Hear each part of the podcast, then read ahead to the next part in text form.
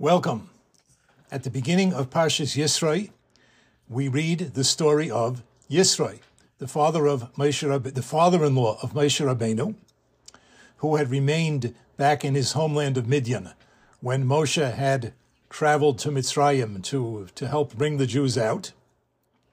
And Yisroi heard about the various miracles of Yitzias Mitzrayim, of the splitting of the Yamsuf, and so on.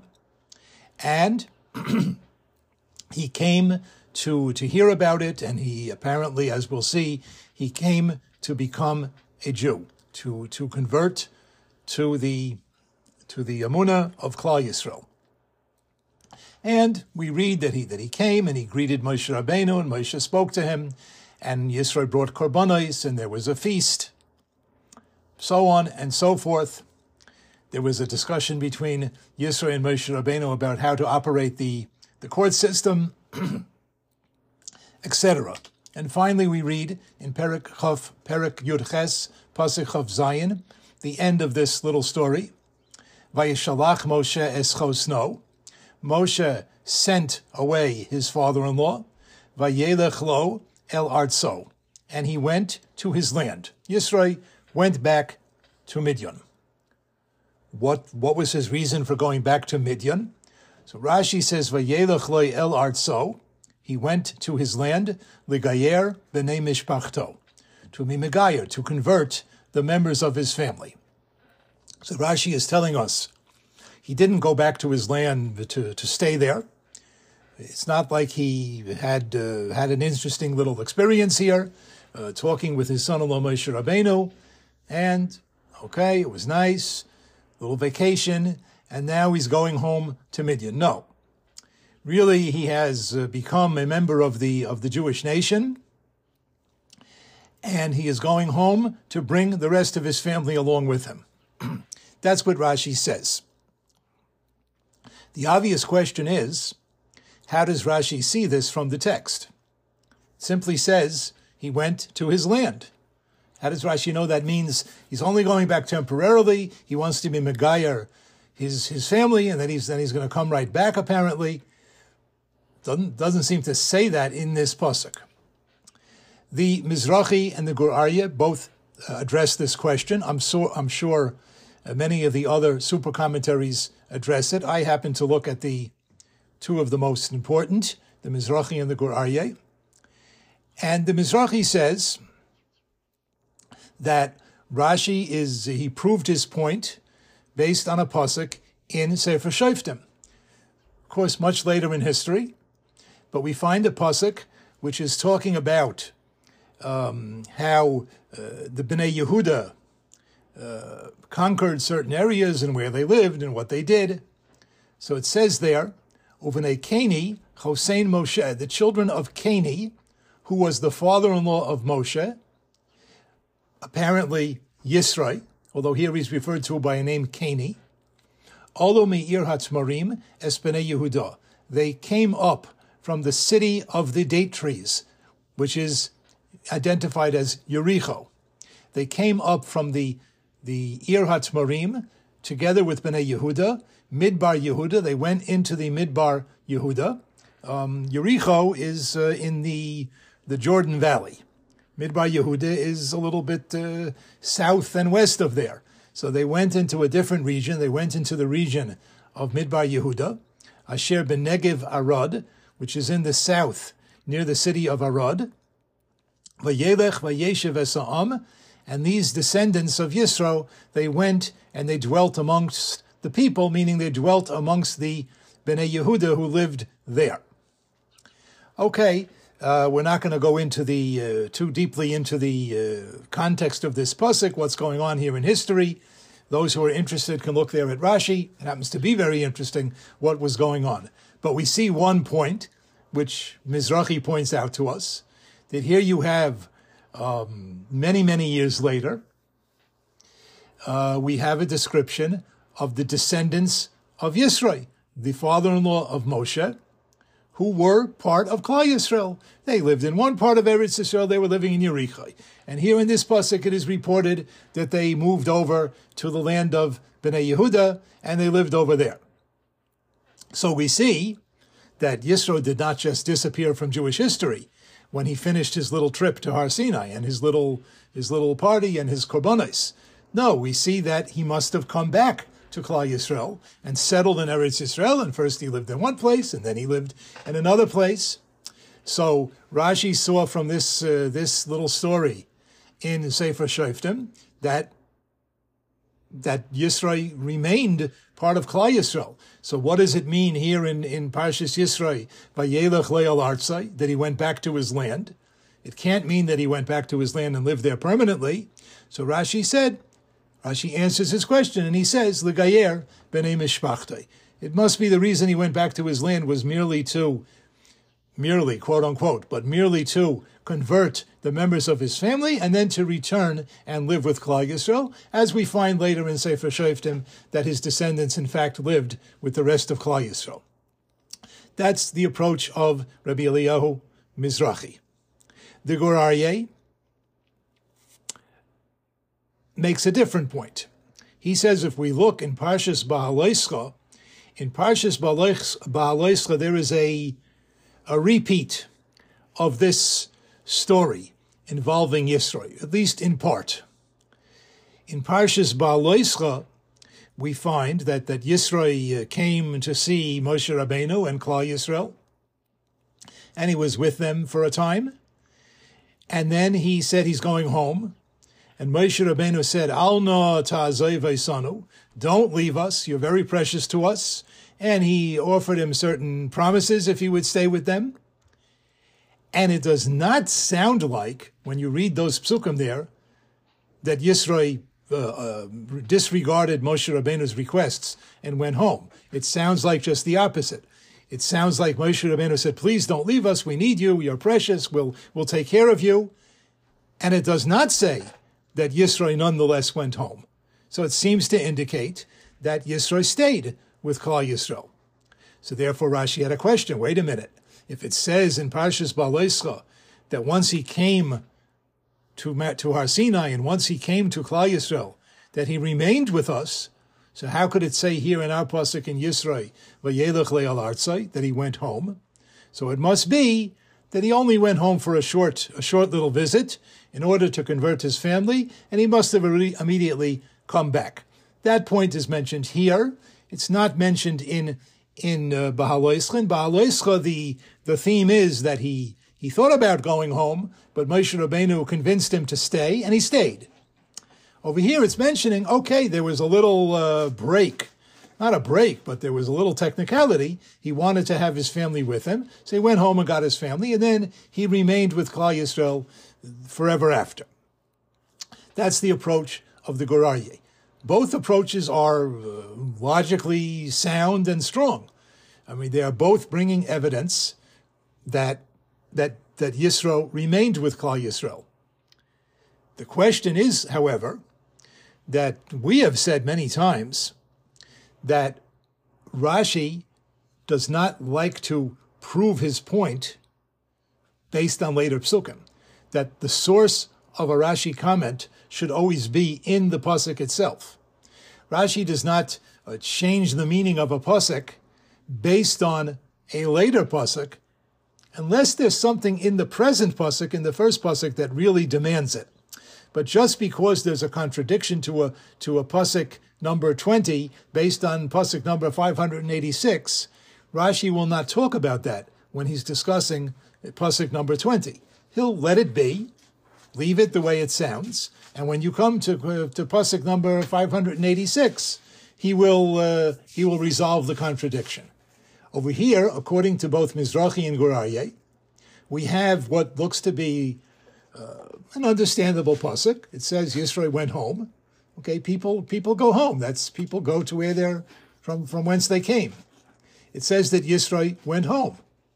Okay, that's good. According to Mizrahi, Rashi was worried about yes, but there's a pasuk in Shoftim that that, that hundreds of years later uh, we find Yisro's descendants living amongst Klal Yisrael. So Rashi answered that question. Or according to the, the Gur Aryeh, uh, we find uh, years later in the Midbar or we find in a, in a later book of Chumash that uh, it seems that Yisro remained with Klal Yisrael. So Rashi answered the question. It would seem according to the general principles that I've stated so many times, that those would not be questions to Rashi. Rashi should have just said, this pasuk is understandable. Yisro went home. Uh, when I'll come to a, some later pasuk that indicates that he didn't come home, I will answer the contradiction. For the moment, I'd like to put aside the Mizrahi and the Gur Aryeh. Uh, maybe the, the answer to my question is, is that they don't agree with me. Um, there were very important people who said this principle in Rashi, that Rashi does not bother with, does not normally bother with questions based on later psukim. Among those very important people was the Lubavitcher Rebbe, Zechrani Vracha, but okay, maybe the Gur Aryeh and the Mizrahi disagree, even though it seems to be a very logical, very logical principle. But let's put that aside for now. The Sefer Mare Rachel gives us, presents to us some different approaches to this question on Rashi. How did Rashi know that Yisro was Vayelech Leal Artsai, that he went back to his land in order to convert his family. How did Rashi see that in the pasuk here? So the Sifsei Chachamim, who I believe is quoting from an earlier source himself, I believe it's uh, quoting from the Minchas Yehuda. I don't have it in front of me. The Sifsei Chachamim says that the proof is in the words Vayishalach Moshe. It says Moshe sent Yisro on this journey, El Artso. Now, if Yisro is going home to go back to be a Midianite and and uh, well, I mean, he was had not been an idol worshiper for a long time, but uh, uh, just uh, go back and live in Midian and and, and eat non kosher food and and work on Shabbos and uh, just to be a nice a nice uh, non Jew, a nice righteous Gentile. Moshe would not have sent him for that. Moshe spoke to him about the miracles. Moshe, according to Rashi, there's a Rashi that says, L'karev liboy Divrei Torah. Moshe tried to be mekarev him. Moshe tried to bring him close to the Torah. It is not likely that Moshe Rabbeinu would have just sent him home to sort of like, well, you know, it was interesting, inspiring. I'm going home. I'm not changing my life. That is not likely. And therefore, since it says Vayishalach Moshe, Moshe sent him home, from there Rashi saw that it must have been not to go home and to stay there, but the Gayer b'nei mishpachto. Interesting approach. The Sefer Marirachel points out, however, there's a problem with this approach. What is Rashi's Dibur HaMaschil? Which words in the Pasuk is Rashi explaining? Which words does he quote as, as the title to this comment? Not the words Vayishalach Moshe, but rather Rashi quotes the words Vayelech loy el artso. So it's based on the Dibur HaMaschil, it's a little difficult to say that Rashi's whole proof was on words that he did not put into the Dibur HaMaschil. The whole point of a Dibur HaMaschil is that there Rashi quotes the words which are the basis of his of his comment. And according to the Sifsei Chachamim, he, he failed to do that here. Another approach is quoted from the Sefer Be'er Basadeh. The Be'er Basadeh was a, a Talmud of Maskil David. And the Be'er Basadeh says that Rashi's proof is from the words El Artso. It says that Yisro went El Artso, to his land. And the point is that if Yisro was primarily leaving. He was leaving Klal Yisrael. He had a nice time. He brought some korbanos to Hashem, and now he's he's leaving, both physically and spiritually. It would not have to mention his destination. Art so. What's the difference where he goes? The main thing is he's he's not staying here with us. Since it says that he went El Artso, so from there Rashi saw that it must be he had some business to do in his land. What kind of business did he need to do? The Gayer b'nei mishpachto. He wanted to convert his family. Otherwise, it wouldn't have had to say El Arzo. It could have just said Vayelech lo Yisro. And Yisro left. He had an interesting experience. It's finished. He leaves. But since it says El Arzo, So from there, Rashi saw that he left in order to be Megayer B'nai Mishpachto. In my humble opinion, we can say another approach. If we go back a little bit in this narrative in Parshas Yisro, uh, right near the beginning, it says that Yisro heard about the, the various miracles that Am Yisrael had experienced. And it says in Pasuk Hey, Vayovo Yisro Chosein Moshe Uvanav V'ishto El Moshe. Yisro, the father-in-law of Moshe, and his children, meaning Moshe's children, his sons, the Ishtoi, and Moshe's wife, they all came El Moshe. Moshe had left his wife and children, children back in Midian, and now Yisroi, his father-in-law, came together with Moshe's children and Moshe's wife. So they came here to Moshe. El Hamidbar, to the to the wilderness, Asher Hu Choneh Shom, where Moshe Rabbeinu is encamping, Har Hu Elokim, the mountain of God. In other words, to Midbar Sinai, to the to Mount Sinai, where Moshe Rabbeinu is presently to be found. And Rashi focuses on two words in this pasuk, El Hamidbar. And Rashi asks, Afanu Yodim Shebemidbar Hayu. We also know where Moshe Rabbeinu was, that he was in the Midbar. So why does the pasuk have to emphasize that Yisro came to the Midbar, to Moshe? That's where Moshe was, and we know that's where Moshe was based on previous psukim. So the words El Hamidbar seem to be superfluous. So Rashi answers, Ela b'shivchay shel Yisroi diber hakosov. The pasuk is speaking the praises, it is singing the praises of Yisroi. Shehoya yoshev b'chvoidoi shalolam, because Yisroi was sitting in the glory of the world. He was sitting in a magnificent position. Unadovai liboy latzei salamidbar. But his heart volunteered him, his heart inspired him to go out into the wilderness, Mekoim Toihu, in a place of emptiness, Lishmoya Divrei Torah, in order to hear words of Torah from Moshe Rabbeinu. Now, that's very praiseworthy.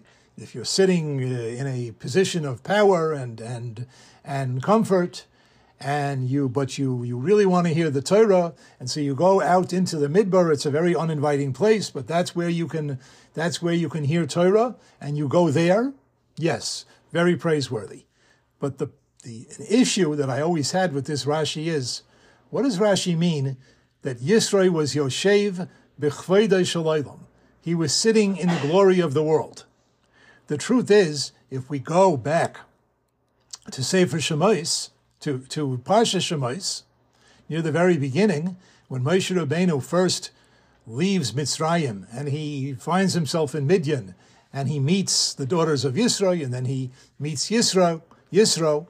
So there it says that Moshe Rabbeinu was standing by the well, Ulechohen Midyan Sheva Banais, and the Kohen of Midian, the chief of Midian, as we'll see in Rashi. It doesn't mean necessarily a priest, but he was a, an officer, a nobleman, a leader of Midian. He had seven daughters.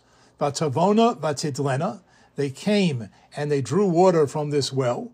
Vatimalena Esarahatim, and they filled up the troughs where they would allow the water to sit for the animals to drink. Lahashkos son avihen, they did this in order to give drink to the flocks of their father. Rashi comments on the words Ulechohen Midyan, Rav Shebehen, he was their Rav, he was their great man, their leader.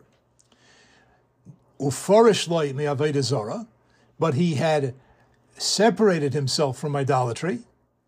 Viniduhu me'etzlam, and they were menada him, they put him in cherim, they, they excommunicated him. And that's why, that that's why it says there that um, the other shepherds came and they pushed away Yisro's daughters and they wouldn't let them fill up the water. And Moshe Rabbeinu had to stand up for them because Moshe Rabbeinu was, was very passionate about justice, even for people he, he didn't know until now.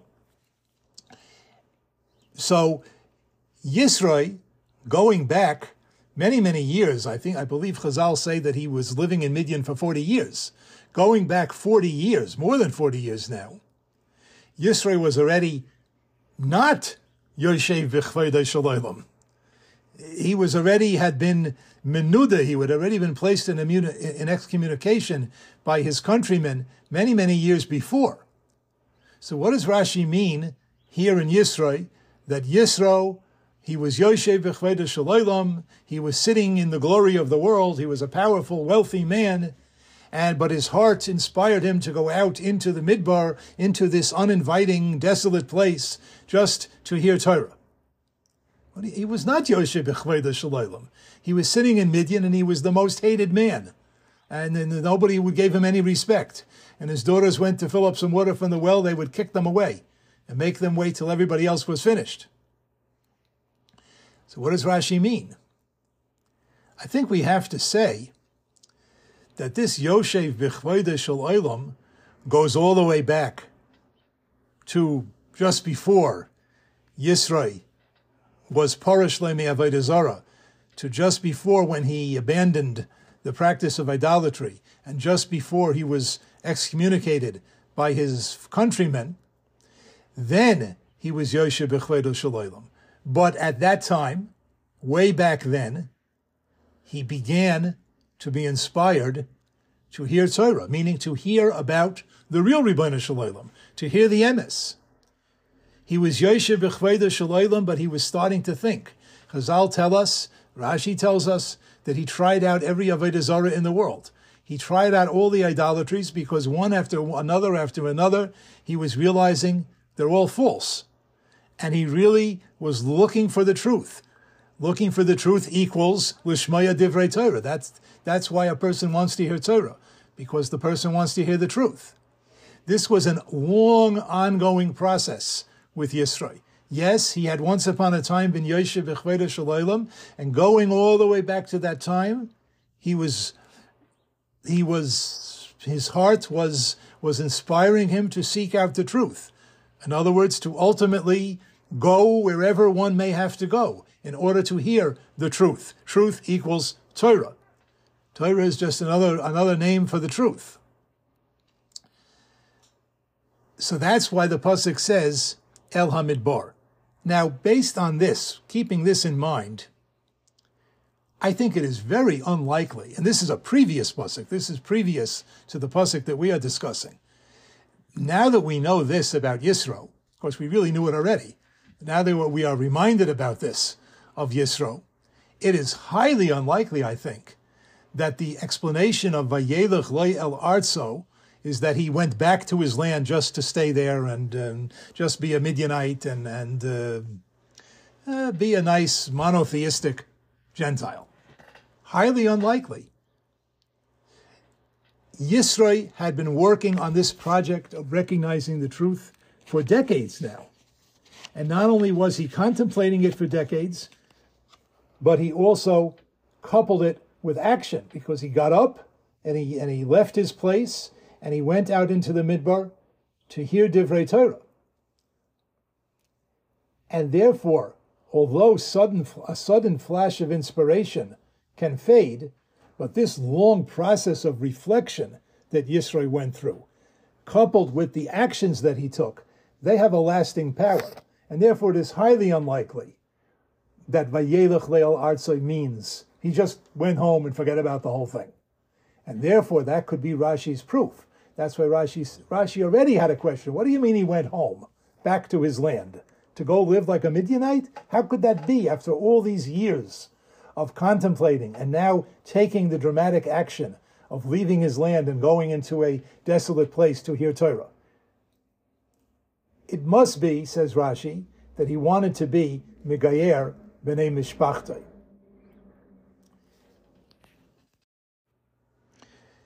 Perhaps somewhat in light of this, not directly connected to this, but somewhat uh, influenced by this, I think we can, quote unquote, rescue the Gur and the Mizrahi. And we can say that even they essentially agree to the principle that when Rashi sees a, an apparent contradiction between an earlier pasuk and a later pasuk, he will usually not comment on it in his comment on the first pasuk. He will usually wait until the later pasuk. Although here, according to Mizrahi and Gur Aryeh, it seems like he, he did comment right away when he saw the first pasuk.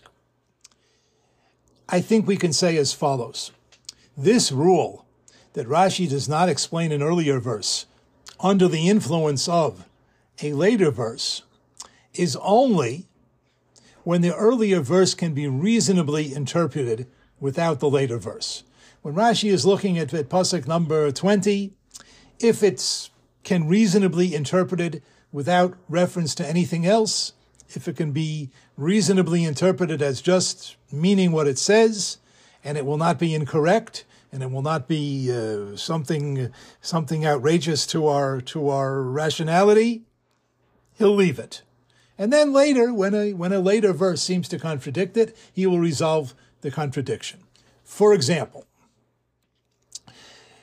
we find in Parshas Toldos that the, the Torah tells us that uh, Esav uh, married three women.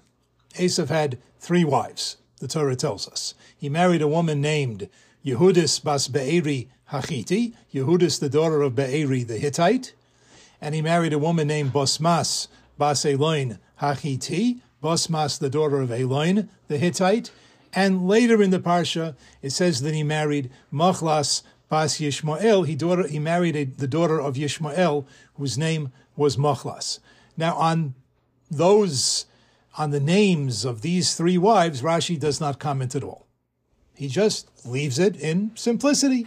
Okay, Esav married Miss A, Miss B, Miss C. No need to comment. Later, in uh, Parshas um, Vayishlach, where the Torah is giving us a very uh, complete and exhaustive genealogy of Esav and all his children, so there it talks about his three wives, but it gives them different names. Instead of Yehudis bas Be'eri Hachiti, it talks about it talks about Ada bas Eloin Hachiti, different name. And instead of Bosmas bas Eloin Hachiti, it talks about Ohaliva, Aliva Mo, bas Ano, different person. And instead of uh, Machlas bas Yishmael, it mentions that that Esav married Bosmas bas Yishmael. Now there, Rashi comments. And Rashi comments that the real names of these women were the names that are recorded in Parshas Vayishlach, in the later psukim. Those are their uh, given names, the names that were given uh, presumably by their parents. The names that are given in, that were given in, that are mentioned in Parshas Toldos were descriptive names. Yehudis was called Yehudis because um, Esav made believe that she's like a Yehudi and she doesn't believe in idolatry. Mm. And um, and Bosmas, he he wanted uh, to create the impression that she is uh, fragrant like Besamim in in good deeds. And Machlas Bas Yishmael, she is called Machlas to teach us that when a chassan gets married, all his sins are nimchalu, all his sins are forgiven. So all of those are descriptive names. Now here we have a very clear example of the principle. In Parshas Toldos, we're told the names of the three wives of Esav. Rashi says nothing because what do you, you don't have to explain. Rashi does not explain every name in the Torah. Occasionally he does, but generally speaking, a name is a name. That's what the person's name was. Later, in Parshas Vayishlach, Rashi found that, that, that the same three wives are given three different names. So there, Rashi gave an explanation. This principle only works in such a case where the earlier psukim, the earlier pasuk, could have been explained in simplicity with no comment. Just take it at face value. Yes, these are their names. No need to comment. But here, talking about Yisrael and looking at the pasuk that says. If we would leave that kipshutai, if we would just take that at face value, Yisro came, he had a, he talked with Moshe Rabbeinu, he was very happy, he brought korbanos to Hashem, and then he went home. He went back to Midian to go live as a Midianite. That is a, giving us a very false impression of what happened. Vayelech el to go live there is not equal to to go pick up his family and come back. It's completely different, completely different story. And therefore it could be that Rashi could not just leave this. He couldn't just leave this and, and allow us to think that maybe Yisro just went home to go stay home, because that is that's that's that's not what the pasuk means. You can't go. You can't. You can't keep reading the Chumash thinking that that's what it means until you get to uh, uh, Parshas Beha'aloscha, where you have a proof that that's not what it means, or until you get to Sefer Shoftim, where we, where we have an indication that that's not what it means. But that's not what it means, and that's not ever what it meant. And therefore, uh, Mizrahi and Gur Aryeh said they explained Rashi's what was going through Rashi's mind is that Rashi knew that really Yisro did not go home per, per, uh, permanently. We know that from Parshas Beha'aloscha, we know that from Sefer Shoftim, and therefore Rashi says right now that why did he go home? Legayer es b'nei mishpachtei. Because to leave us thinking that he just went home to stay there is simply not what this pasuk means, and we shouldn't think that even even for a minute or for a day or a week or a month, however long it takes us to get up to the other psukim. And so, therefore, um, our klal, our general principle, that Rashi generally does not ask questions on a pasuk based on later psukim. Our general principle has been rescued from all questions, and we have a, a variety of ways of understanding how Rashi knew that when Yisro went home, he went home, the Gayeris b'nei mishpachto.